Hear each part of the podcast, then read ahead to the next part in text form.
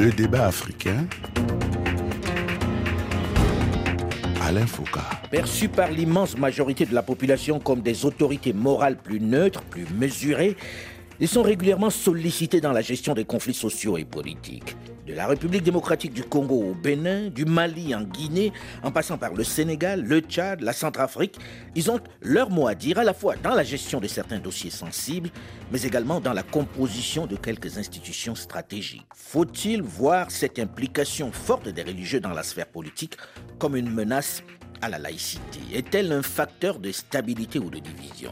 Bonjour à tous et bienvenue dans le débat africain, suite et fin de notre série en deux parties consacrée au rapport du religieux à la politique en Afrique, avec plusieurs invités au téléphone. D'abord, M. Ibrahim Yahaya, chercheur à l'International Crisis Group, basé à Niamey au Niger et en déplacement en ce moment à Dakar au Sénégal. Bonjour Ibrahim Yahaya. Bonjour Alain Foucault. Second invité de ce plateau du débat africain, Cheikh Ahmed Tidiane Sy, président du cadre unitaire de l'islam du Sénégal. Bonjour Cheikh Ahmed Tidiane Sy. Bonjour Alain Foucault. Notre troisième invité en direct cette fois-ci de Bangui en République centrafricaine est le cardinal Dieudonné Nzapalainga, archevêque de Bangui. Bonjour son éminence Dieudonné Nzapalainga. Bonjour Alain Foucault.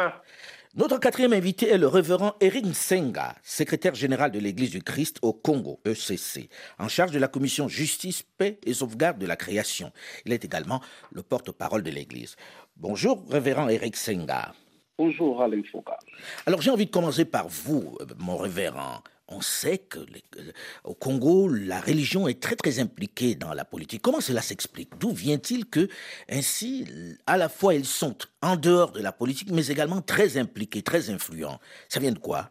Bon, il y a trois facteurs importants qui déterminent cette réalité. Le premier, c'est avant tout la situation sociologique de notre pays, parce qu'il faut savoir que les religions, notamment l'Église catholique et protestante, sont celles qui ont tracé l'histoire de notre génération, et bien entendu, elles ont contribué depuis la colonisation, l'indépendance, jusqu'à ces jours. Donc la dimension sociologique intervient beaucoup dans cette considération. Deuxièmement, c'est le fait que nos lois à nous, partant de la Constitution, qui est la loi mère, ainsi que d'autres lois subsidiaires, accordent une place importante au rôle que jouent les confessions religieuses dans l'histoire sociopolitique du pays. Et le troisième facteur, c'est les facteurs historiques, qui à certains tournants décisifs de l'histoire de notre pays, pour prendre l'histoire la plus récente, nous commençons par la Conférence nationale souveraine, vous verrez que, à la tête de certaines organisations, surtout lorsqu'il s'agit d'un dialogue, les religieux, le prélat ou les pasteurs, jouent un rôle important, et cela jusqu'à ces jours. Donc, mais est-ce que ça ne vient pas fausser le principe même de la laïcité de ces États, puisqu'on parle là des États dits laïques? Pas du tout, parce que si bien qu'on reconnaît la laïcité de l'État, d'ailleurs consacrée dans notre Constitution, en son article 1er, mais nous reconnaissons également l'ancrage sociologique des religions, ce qui fait que c'est une société foncièrement religieuse, du fait que même les dirigeants et les dirigés, certaines naissent dans l'Église, grandissent dans l'Église, et de surcroît, il y a des coins où l'État lui-même n'est pas si présent, mais les églises, notamment protestantes et catholiques, sont présentes. Elles se substituent à l'État dans certaines régions. Et là, on va au Sénégal en disant, au Sénégal, la forte présence des confréries dans la politique est tellement prégnante qu'on se dit, est-ce que c'est vraiment un État laïque? Cheikh Ahmed Tidiane Sy, est-ce qu'on peut dire qu'au Sénégal, on est dans un État laïque, surtout lorsque l'on voit les présidents de la République aller faire allégeance au chef des Mourides? Il faut reconnaître qu'au Sénégal, la religion a toujours été proéminente dans la vie sociale du pays. Depuis disons, la colonisation, il y a eu des relations historique entre les religieux et l'administration coloniale. Et en ce moment même, les religieux jouaient un rôle de régulation, même s'il y avait des relations parfois de confrontation entre les populations et l'administration coloniale. Donc les religieux ont toujours joué ce rôle de tampon entre la population, donc les communautés et l'État du Sénégal, que ce soit l'État colonial et encore plus maintenant avec l'État que je peux appeler républicain, où nous avons hérité en fait de cette laïcité à la française qui parfois ne correspond pas un peu à la laïcité auquel les Sénégalais peut-être aspirent pour pouvoir éliminer leur religion. Pas que les Sénégalais. Je parle des Africains en général, parce qu'il faut reconnaître une chose. La laïcité à la française est l'émanation de la rupture du contrat de confiance qui liait un peu l'autorité religieuse au peuple français suite à la révolution de 1789. Par contre, dans le contexte sénégalais, la laïcité est un héritage de l'autorité coloniale qu'il a transmis à l'État indépendant.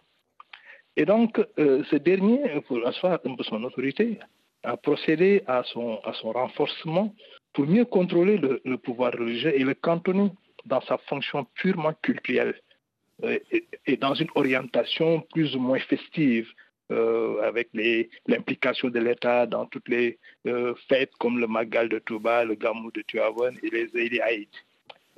Alors que la pratique religieuse intègre aussi bien, en tout cas l'islam en particulier, intègre aussi bien la dimension culturelle que sa dimension sociale et culturelle qui doit régir les rapports dans les communautés. Entre les personnes vivant, entre les personnes vivant au sein d'une même nation.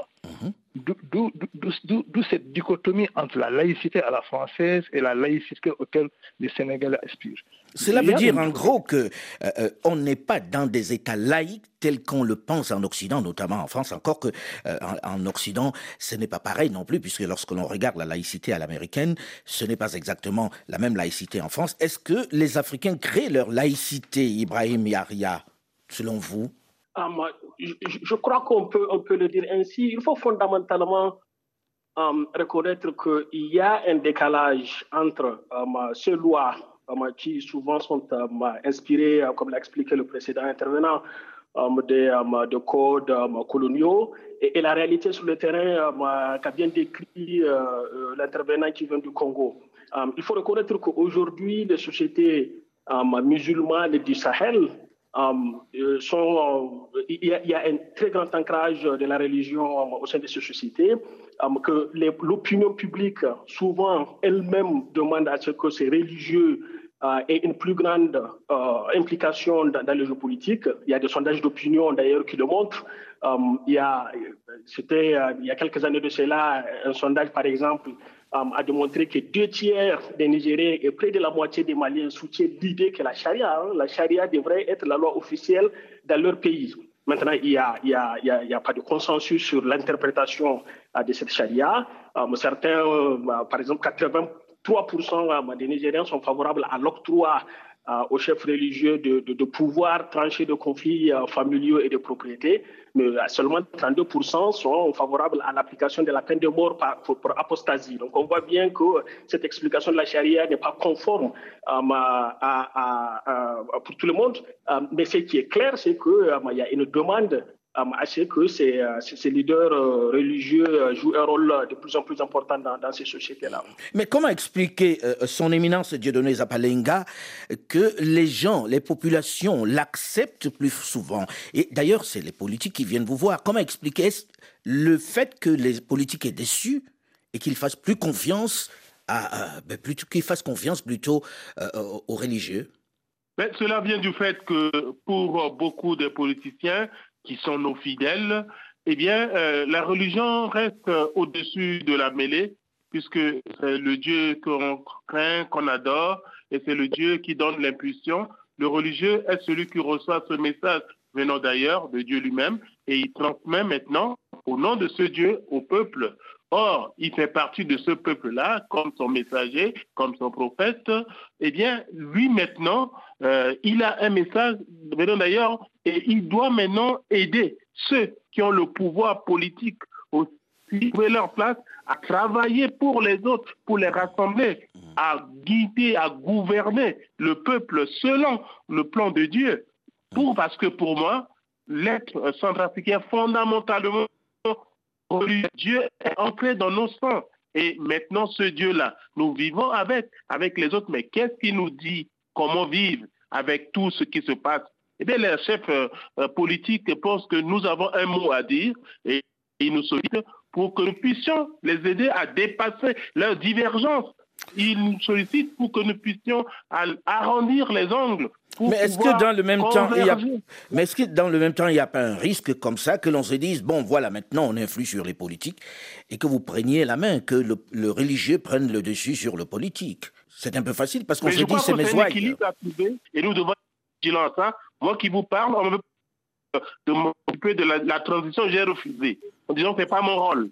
J'accompagne et je laisse le politique continuer. Qui vous a demandé de vous occuper de la transition? Qui vous a demandé? C'est les politiques? Eh bien, vous savez qu'en 2013, dans notre pays, il y a le chaos. Hein, par exemple, la France nous a proposé en disant « Est-ce que vous ne pouvez pas être candidat pour assurer la transition ?» Et moi, j'ai dit non, ce n'est pas mon rôle. Ça veut dire que c'est la France qui vous propose, à vous, religieux, de prendre la tête de la transition, oubliant la laïcité même du régime, du pays? L'ambassadeur m'a proposé gentiment et j'ai décliné aussi gentiment. C'est une manière de dire que nous sommes sollicités et nous devons être vigilants et nous pouvons aussi garder notre posture pour être véridique et authentique, sincère, devant nos compatriotes et ceux qui nous sollicitent aussi. Alors ceux qui vous sollicitent souvent, et c'est le cas souvent en République démocratique du Congo, est-ce qu'ils ne font pas de vous, Eric Nsenga, finalement les vrais détenteurs du pouvoir politique? C'est au cas par cas. Je pense que pour les cas de la RDC, les contextes politiques indiquent que par plusieurs occasions, les acteurs politiques arrivent à se mettre en difficulté lorsqu'il faut décider sur des grands virages de l'histoire de notre pays. Et là, je suis d'accord avec vous. Par exemple, comme la Commission électorale nationale indépendante, où vous avez votre mot à dire. Exact. Non seulement un mot à dire, mais la loi, à son article 10, sur la CENI, consacre clairement les rôles aux confessions religieuses de désigner le président de la CENI. Donc, en ces moments-là, ce n'est pas une invitation orale, mais ça devient une consécration juridique du pays, de ses rôles qui est reconnu en amont pour désigner le président de la CENI, mais en aval pour déployer, par exemple, les observateurs sur des missions, sur le processus électoral. Donc, vous voyez que de ce point de vue, on n'a pas seulement un rôle passif de donner les conseils, de surveiller ce qu'on appelle les rôles prophétiques, mais nos églises, en leur sein, organisent des structures telles que Justice et Paix, structure à laquelle j'appartiens ou je dirige, qui déploient des missions d'observation électorale en vue de surveiller les processus électoraux en amont, mais comme je le, en aval, mais en amont, comme je l'ai dit, à désigner le président de la CENI. C'est ce qui fait un peu la particularité du rôle de ces confessions religieuses. Alors, Cheikh Ahmed Tidiane Sy, au Sénégal, on connaît le poids du chef des Mourides. Est-ce que finalement, ce n'est pas lui qui fait la pluie et le beau temps, qui choisit les dirigeants qui vont arriver? Est-ce que quand on regarde les présidents aller lui faire allégeance pendant les élections et après, on a le sentiment que le vrai pouvoir, par exemple, est à Touba. Je peux dire qu'aujourd'hui, en termes de pouvoir religieux, il y a une dynamique, si je peux dire, parce que le Sénégal est quand même divisé en plusieurs communautés religieuses et chaque guide religieux joue un certain rôle et a une certaine influence sur ses disciples par rapport à leur relation avec l'État. Maintenant, il faut reconnaître que, surtout ces derniers mois, le Khalife général des Mourides a été plus en avant dans la médiation, même s'il y a une dynamique communautaire, une dynamique globale des religieux à aller, disons, porter la bonne parole lorsque le pays est confronté à des difficultés et jouer donc un rôle de régulateur social. Mais ce qu'il faut savoir, c'est que l'implication du religieux est à double tranchant, si je peux dire, au Sénégal. D'une part, les religieux, les acteurs politiques dans leur globalité, que ce soit pouvoir ou opposition, ont l'art d'utiliser les religieux dans les moments difficiles, lorsque souvent ils sont dos au mur. Donc c'est une forme de manipulation, si je peux dire, et de l'utilisation à la carte des religieux dans des moments difficiles. Par contre, les religieux se laissent parfois un peu, si je peux dire, manipuler, dans le sens où leur objectif final, c'est de préserver la paix sociale lorsque le pays, en tout cas, est confronté à des crises électorale, comme on a vu par exemple dans les années 2000, mais aussi récemment avec l'effet Ousmane Sonko lorsqu'il a été convoqué. Voilà, lorsqu'il a été convoqué. Puisque la crise a finalement été résolue grâce à Touba, au Khalife général. C'est le cadre unitaire, c'est notre organisation qui a entamé la médiation. Et comme dans toute médiation, il y a une autorité, une personnalité, disons, de premier rang, comme le Khalife général des Mourides, qui joue un peu le rôle de mission de bons offices. Mais c'est la première, disons, que la médiation a été entamée par le cadre unitaire de l'islam au Sénégal, qui avait le mandat de la totalité des khalifes généraux du pays, mais une médiation maintenant qui a été peut-être portée par le khalife général des Mourides en finale pour pouvoir un peu faire ramener la paix. Mais globalement, au Sénégal, comme je l'ai dit tantôt, il y a cette relation entre le pouvoir et le religieux reste encore ce que je peux appeler un jeu de dupes, si je peux m'exprimer. Chacun essaie de se servir de l'autre en réalité, c'est-à-dire les politiques s'en servent et les religieux aussi s'en servent. Exactement, tout en sachant que la finalité pour le religieux, c'est comme l'a fait, disons, les figures islamiques qui ont fait le pays, Cheikh Ahmadou Bamba et El Hadj Malick, qui avaient dans leur philosophie soufie cette tendance à vouloir vivre en paix, cette tendance à prôner le vivre ensemble. Si le Sénégal a vécu pendant plus de 20 ans avec un président chrétien dans un pays catholique, même dominé par une population à 95% de musulmans, c'est parce qu'il y a une philosophie soufie qui prédomine et qui préconise la paix, qui préconise le vivre ensemble. Et c'est cette legs-là que les khalifes généraux actuels, et maintenant des organisations comme la nôtre, qui est l'émanation de ces khalifes généraux, essaient de perpétuer dans la société en vulgarisant les enseignements de ces anciens, en mettant en avant cette exception sénégalaise qui est vantée urbi et orbi, pour pouvoir en tout cas inculquer et préserver la paix au plan national. Alors Ibrahim Yahaya, vous qui êtes chercheur à l'International Crisis Group, comment la population vit cette implication des religieux dans le politique dans la plupart de ces États? Est-ce que c'est accepté? Est-ce que c'est encouragé généralement? Oui, mais je crois qu'il y a les deux. Mais il faut reconnaître que dans les pays du Sahel, il y a aujourd'hui un phénomène qui est celui du rejet de la classe politique dirigeante. Et le problème de gouvernance, les dysfonctionnements des services publics, les scandales de corruption ont contribué à saper la légitimité de cette classe dirigeante et à susciter une forte demande de changement. Et les religieux ont essayé de surfer sur... certains religieux, pas tous, mais ont essayé de surfer sur ces critiques et ont cherché à se positionner comme une sorte d'alternative. En fait, ces leaders religieux, ils se prévalent en gros de deux atouts. Le premier est que, n'ayant pas été directement impliqué dans la gestion du pouvoir politique pendant ces dernières décennies, il se prévale d'une certaine virginité politique. Deuxièmement, en tant qu'homme de foi, ils incarnent aussi une forme de moralité qui a fait défaut dans la façon dont ces États-là ont été gérés pendant ces dernières années.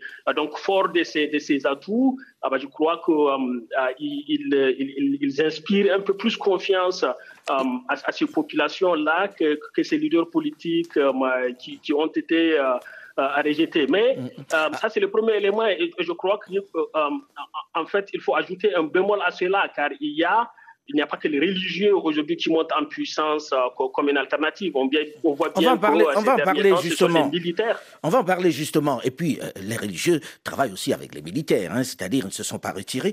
Et avec la division qu'il y a au sein de ces différentes confessions, puisque on sait qu'ils ne sont pas unis. Il y a quand même des divisions et ça peut poser problème. On se retrouve juste après une nouvelle édition sur Radio France Internationale pour en parler. On parlera dans cette seconde partie-là aussi de ces divisions et de la multiplication des confessions. Comment on gère ça?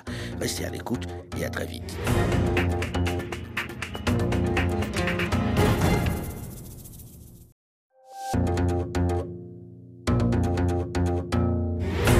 Le débat africain. Alain Foucault. Dans les textes fondamentaux, ils n'ont aucun rôle attribué. et ne doivent pas interférer dans les affaires politiques. Et pourtant, très régulièrement, ils interviennent souvent à la demande expresse des dirigeants ou en s'auto-saisissant dans certains pays dans la sphère politique. Ils interviennent dans la résolution des conflits, mais également dans la composition de certains organes sensibles tels que la Commission électorale nationale indépendante. Pour sortir de l'hypocrisie, de la laïcité qui a cours et regarder la réalité en face, quel rôle assigner aux religieux en Afrique? Doivent-ils s'impliquer dans la politique et à quel niveau?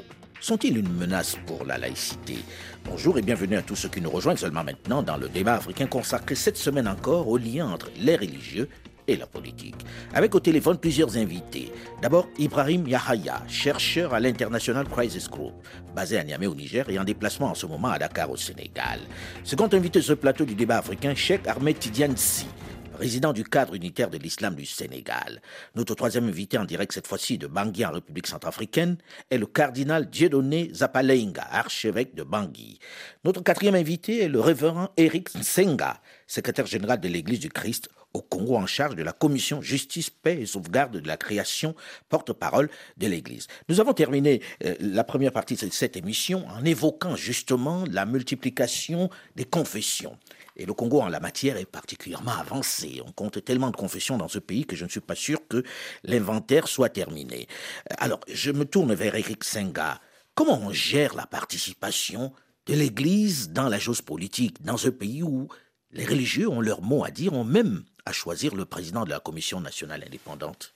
La petite histoire, au fait, que c'est en marge de la Conférence nationale souveraine qu'il a été mise en place une plateforme qui regroupait des confessions religieuses qui, en son temps, avaient une personnalité juridique, mais aussi avec une ancienneté de par l'histoire et de leur engagement.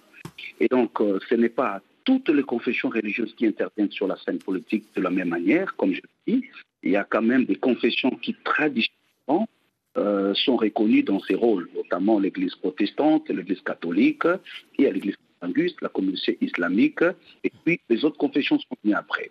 Et donc, ce qui fait qu'au-delà de leur posture des confessions religieuses, certaines, notamment l'Église protestante et catholique, ont dans leur ligne doctrinale, c'est-à-dire dans la pensée sociale de l'Église, la place accordée à ce que nous appelons la vision ou la mission prophétique. Ce qui fait qu'à l'intérieur de ces institutions ecclésiastiques s'organisent des structures qui s'engagent sur des questions sociopolitiques du pays et accompagnent de manière beaucoup plus permanente l'histoire du pays, et en l'occurrence les processus électoraux, le dialogue politique, la démocratisation, les questions des droits de l'homme ou de paix et réconciliation. Mais j'ai envie de dire, quand on regarde un peu le paysage religieux, le paysage des églises au Congo, on se dit, mais comment ils s'en sortent? Il y en a tellement de prophètes qui parfois, certains sont parfois vraiment farfelus, qui sont des escrocs, certains se retrouvent même en prison. Comment vous vous organisez pour dire, voilà ceux qui vont aller choisir celui qui va être le président de la CENI, la Commission électorale nationale indépendante? À base, il faut reconnaître que ce n'est pas facile, parce que ça devient aussi comme un marché politique. C'est un marché politique. Justement, les gens ne viennent pas simplement par vocation ou par une vision claire qu'on aimerait donner à la société ou à l'architecture institutionnelle, mais comme ça devient aussi une question d'opportunité, du coup, ça vite un grand marché. Mais il y a un cadre qu'on a appelé par le passé, parce qu'actuellement, il est en rupture. On appelait ça le cadre des confessions religieuses ou la plateforme des confessions religieuses. C'est ce cadre qui essayait de limiter un peu le nombre des confessions religieuses. Nous en avions 8, l'Église catholique, protestante, kimbanguiste, la communauté islamique, l'armée du salut, les églises de réveil, les églises indépendantes qui se réunissaient et l'Église orthodoxe. Mais depuis la désignation des actuels animateurs de la CNI, la manière dont les choses s'étaient passées, malheureusement, il y a une rupture des collaborations.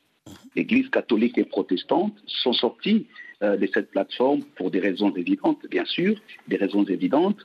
Et aujourd'hui, elle évolue en trio. Donc, on peut dire aujourd'hui il y a un cadre de collaboration beaucoup plus formel et clair entre l'Église catholique et protestante qui continue justement dans le processus électoral. Mais lorsqu'on entend parler de ça, on a tendance à croire qu'il n'existe pas d'autres églises, d'autres confessions que celles importées. C'est-à-dire, on a mis les deux grandes ou les trois grandes confessions importées devant et les autres n'existent pas. Parmi les critères, il y a d'abord la question de l'ancrage national, parce que pour être reconnu comme confession religieuse, il faudrait avoir un ancrage national et sociologique des deux il faut que votre Église ait un engagement clair sur des questions politiques, c'est-à-dire avec une structure qui travaille là-dessus. Et troisièmement, il faut que vous ayez une expertise en matière appropriée. Il y a des domaines, par exemple, qui demandent simplement des collaborations, par exemple, des questions de paix, des réconciliations. On peut associer toutes les confessions religieuses, mais lorsqu'il s'agit, par exemple, des questions spécifiques liées au processus électoral, des questions liées au respect des droits de l'homme, à la justice climatique, en ce moment-là, on recourt aux expertises internes de ces confessions religieuses. Du coup, celles qui n'ont pas cette expertise ne voient directement pas intéressées. Ça veut dire qu'on fait disparaître aussi les confessions traditionnelles du coin, quoi. C'est-à-dire elles n'ont pas une représentation nationale, alors elles sont exclues, sauf que c'est quand même des religions. J'ai envie de poser la même question à son éminence Nzapalainga, qui est à Bangui, où on sait que l'Église est très présente, mais où il y a aussi une multiplication extraordinaire des confessions. Comment ça se gère? Comment vous vous entendez pour que tel ou tel représente les religieux devant les institutions? Eh bien, notre plateforme des confessions religieuses en Centrafrique est née d'une grande crise que nous avons connue en 2013. On a voulu instrumentaliser la religion. Le leader protestant, le leader musulman sont venus me voir et nous disent: nous sommes tous pour la vie, nous devons tous mettre nos efforts ensemble pour défendre la vie, unir nos énergies. Nous ne nous retrouvons pas pour discuter des dogmes. Nous nous retrouvons parce que ici et maintenant, la vie des frères et des sœurs sont menacées. Nous nous retrouvons parce que nous voulons que les Centrafricains se retrouvent ensemble, pas qu'ils soient divisés. Nous sommes contre la violence de l'homme. Nous avons défini les paramètres et qui sont devenus comme des plateformes. Et ensemble, nous avons dit, nous allons débattre pour parler de la paix, pour parler aussi de la réconciliation, pour parler de sauvegarde de la vie. Et chacun puise dans le Coran, dans la tradition protestante, et apporte. Mais tout ce qui nous divise, nous ne voulons pas aller, nous n'avons pas voulu ajouter le désordre au désordre. Voilà, nous avons créé cette plateforme, nous devons déposer ce qui nous unit pour le bien de grand ensemble, pour ne pas dire de la République centrafricaine. Là, c'est le bon sens, mais en même temps, quand vous êtes 20, 30, 40, 50 avec des prophètes sortis de nulle part, comment vous arrivez à dire, bon, ok, tout le monde est pour la vie, hein, même ces prophètes-là, ils vous disent qu'ils sont pour la vie, même s'ils sont là surtout pour le porte-monnaie de leurs fidèles. Comment vous arrivez à convaincre ceux-là que c'est vous, les plus grands, qui allez les représenter devant les institutions? Mais nous devons simplement dire, si vous êtes pour la vie, vous pouvez vous mettre à et nous apprendre la vie. C'est la vérité qui doit triompher. On n'a pas à faire le faux semblant. Et quand nous, pour dire aux leaders politiques que l'option prise n'est pas l'option qui rassemble, eh bien, nous devons être d'accord ensemble. Et une fois que nous avons accepté, si vous avez d'autres préoccupations, d'autres agendas cachés, eh bien, vous ne pouvez pas faire partie de cette plateforme. Vous pouvez vous retirer librement. La plateforme ne veut pas dire qu'on oblige les gens à faire partie obligatoirement, non. Ibrahim Yahaya, est-ce que quand on regarde tout ça, est-ce qu'il n'y a pas un risque, finalement, lorsque l'on regarde et on voit l'omniprésence des religieux dans le champ politique, est-ce qu'il n'y a pas un risque que demain, tout simplement, on se dise, on va leur confier la gestion de l'État, on va leur confier la gestion de la chose politique parce qu'ils inspirent plus confiance? Moi, je crois que ce que les populations veulent au premier chef, c'est des leaders politiques, qu'ils soient militaires, des leaders démocratiques ou des religieux qui délivrent de bons services publics en matière d'éducation, de santé, qui respectent les libertés. Je crois que cela n'est pas différent qu'ils soient des laïcs ou religieux. C'est ce que cherchent les populations civiles. Mais je crois que quand les religieux promettent monts et merveilles aux populations, ils prennent un gros risque aussi, parce que si l'on regarde les différentes expériences de gestion, en particulier des partis islamistes qui ont pris le pouvoir dans d'autres pays, leur gestion n'en a pas été des plus reluisantes. Des plus reluisantes. Ils ont été aussi accusés de corruption, tout comme les autres. Mais pire, l'implication de la religion en politique peut donner lieu moi je crois à des dérives autoritaires. On sait que la plupart des conflits dans le monde se sont souvent faits au nom de la religion. Et c'est un peu ça la crainte d'un certain nombre de personnes en se disant, est-ce qu'en leur remettant le pouvoir, est-ce qu'en les impliquant tant, on ne s'avance pas vers cela, parce que très souvent, quand on regarde dans l'histoire, la plupart des guerres sont faites au nom de la religion. Oui, absolument. Si vous voulez, il y a une logique politique qui est différente de la logique religieuse. Mm-hmm. La logique politique, c'est une logique de compromis entre différents courants de pensée, entre différents groupes d'intérêts, etc. Et donc, l'art de faire la politique, c'est l'art de faire des compromis entre ces différents intérêts-là pour sortir ce qui est bon pour la population. Mm-hmm. La logique religieuse, par contre, c'est une logique plutôt absolutiste, dans le sens où il y a un corpus de doctrines, on est soit d'accord avec ce corpus de doctrine et on est fidèle, ou bien on ne l'est pas et on est infidèle. Et ce qu'on a constaté chez certains leaders religieux qui essaient de s'engager en politique, c'est ces risques on l'a vu au Mali, on l'a vu au Mali plus récemment avec l'imam Mahmoud Dicko. Oui, moi je crois que l'imam Dicko, c'est un cas particulier qui est très intéressant à analyser. Je crois que les leaders politiques ne s'engagent pas, les leaders religieux ne s'engagent pas en politique de la même manière. Oui, mais là, on vient d'entendre son éminence Dieudonné Nzapalainga qui dit la France m'a proposé de prendre la tête de l'État de transition. Ça veut dire que la tentation est grande. Est-ce qu'aujourd'hui, son éminence, vous avez le sentiment que ce n'est pas quelque chose qui puisse arriver, c'est-à-dire que demain, quelqu'un qui n'a pas le même désintérêt pour le pouvoir que vous se retrouve à la tête, par exemple, de la Centrafrique et gère au nom de l'Église. La tentation est grande, mais c'est à chacun de se positionner en fonction des objectifs et la mission qu'il a reçue. Pour moi, je n'ai pas reçu une mission politique pour diriger et je m'étais en attente de la population. Certes, à un moment donné, il y a un vide, il y a un chaos. Ce n'est pas une raison que je puisse m'engouffrer dans la brèche pour me positionner et occuper cette place-là. J'ai toujours dit, il y aura des hommes, des femmes politiques qui vont assumer ce rôle-là. Moi, je me contente qu'avec mon rôle d'autorité morale et spirituelle, pour continuer à accompagner, j'ai parlé tout à l'heure de rôle prophétique et j'ai besoin de cette distance-là pour rebondir, inviter les uns les autres à avancer. Je laisse ceux qui sont attirés ou bien encore les professionnels de la chose plus politique de pouvoir s'y engager. Donc, c'est chacun qui doit répondre à cette question. Ahmed Tidiane Sy, est-ce que c'est une option ou un risque que ça puisse arriver un jour au Sénégal de se dire, bon, allez, les hommes politiques, ils nous fatiguent, on ne les croit plus, on ne croit plus en eux, et de se dire, on va se retourner vers les religieux? Il y a eu des incursions, des tentatives d'incursion d'hommes religieux dans la sphère politique au Sénégal, qui ont connu des succès plus ou moins mitigés, si je peux dire.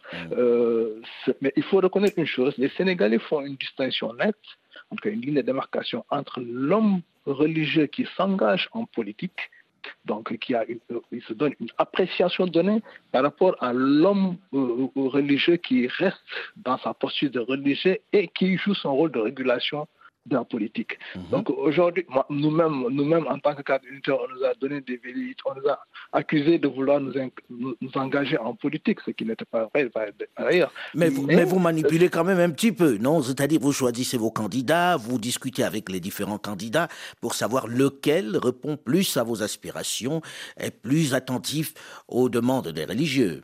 Oui, le temps d'une digueule, comme on l'appelle ici, est révolu, il faut le reconnaître. Au Sénégal, il n'y a plus de chefs religieux qui donnent des consignes de vote de manière claire, même si parfois on peut, apprécier la posture d'un religieux vis-à-vis d'un homme politique pour dire que il est plus favorable à tel ou tel camp politique. Ça peut se concevoir. Mais aujourd'hui, c'est même parfois ne pas rendre service à un homme politique en tant que religieux de se prononcer de manière ouverte vis-à-vis de lui, parce que cela peut créer un effet contraire de ce qui est voulu en, faisant braquer les populations, parce que le religieux doit, en tout cas dans la conception du Sénégalais, doit rester dans son rôle de religieux et le politique dans son rôle de politique. Et donc vouloir faire un amalgame entre les deux rôles parfois peut être contre-productif, même pour le politique pour qui le religieux s'engage. Par contre, il y a une évolution. Maintenant, il y a des religieux qui ont un certain profil qui, de par leur disons, leur parcours professionnel s'engage dans des... Justement, disons, je voulais parler d'eux, mais on a le sentiment que ceux-là qui étaient des religieux, qui s'engagent en politique, n'ont presque jamais gagné, ça ne prospère pas. Comment l'expliquer ?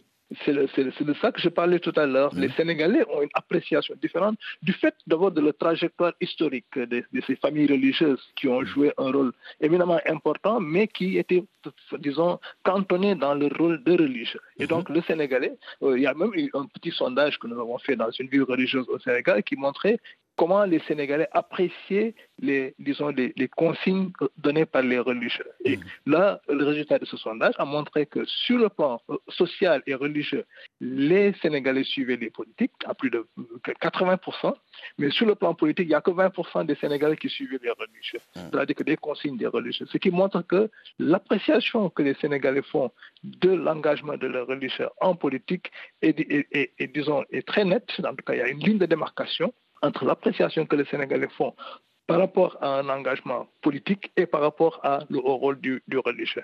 Et c'est pourquoi aujourd'hui, il est dangereux, et moi c'est là où je termine, il est dangereux pour les religieux de s'engager en politique, parce que d'abord, ils perdent ce rôle de régulateur que la population leur donne, et à pouvoir donc être le dernier recours en cas de crise profonde de la société. Et deuxièmement, aujourd'hui, ils peuvent être dans une logique d'accaparement. Parce qu'on a déjà le rôle du religieux qui est très prééminent dans la société sénégalaise. Si on y ajoute le rôle de politique, il peut y avoir des avantages. Ah ben, ce sera le totalitarisme. Et on n'est plus dans la laïcité. Révérend Eric Nsenga, est-ce qu'on est honnête quand on dit que les religieux ne donnent pas des consignes de vote? Est-ce qu'il n'y a pas, on va dire, une pression pour qu'on aille vers tel ou tel candidat en réalité ? Disons que ça s'entremêle, cette réalité. Il faut avouer que la grande difficulté, j'ai suivi mes prédécesseurs lorsqu'ils ont commenté, il y a une différence entre quand un religieux, à titre personnel, s'engage en politique et quand l'institution ecclésiastique s'engage pour un rôle régulateur. Très souvent, c'est quand un religieux va au départ au nom de l'Église, mais au fond, il finit par se faire submerger par des mouvances politiques. C'est là où ça dilue le rôle de l'Église. Mais s'il faut dire, s'agissant de votre question, bien entendu, ça dépend au cas par cas. Il arrive des moments, par exemple le cas du RTC, où les églises jouent le rôle d'éducation civique et électorale à la population. Et de ce point de vue, lorsque les églises enseignent le peuple, c'est vrai qu'on n'insiste pas sur des noms de manière très officielle, mais il y a toujours un portrait robot. Voilà, tout à fait. Chacun reconnaît le candidat de telle ou telle confession. Et je pense, éminence Dieudonné Nzapalainga, que c'est aussi le cas chez vous. Vous avez un faible pour tel ou tel candidat et vous en parlez, vous dressez un peu son portrait robot dans les prêches, non ? Mais nous, on n'a pas de consigne à donner à nos... pour tel ou tel candidat. Nous, ce que nous faisons, c'est de voir les défis qui se présentent actuellement. Oui, mais vous êtes des humains. À un moment ou à un autre, vous vous dites peut-être qu'il faudrait quelqu'un qui va construire des hôpitaux en pensant à tel, ou bien celui qui réunit tout le monde, qui arrive à parler à tout le monde en pensant à une personne en particulier, non ? Mais jamais on donnera le nom. Bien sûr. On pourra toujours brosser le portrait et laisser les gens librement, avec conscience, faire leur choix, sans toutefois dire voter pour tel, voter pour tel. Non, voilà. Jamais on le fera. Merci en tout cas, merci à vous d'avoir accepté de participer à cette émission, à cette série d'émissions qui nous éclaire un peu sur le rapport entre l'Église et la politique. Merci à vous. Le débat africain s'est terminé pour aujourd'hui. La réalisation était assurée aujourd'hui par Stephen Leslie, Delphine Michaud, Olivier Raoul et Alain Foucault. Nous vous donnons quant à nous rendez-vous la semaine prochaine, même heure, même fréquence, pour un autre débat africain. Dans un instant, une nouvelle édition du journal sur Radio France Internationale. Restez à l'écoute et à très vite.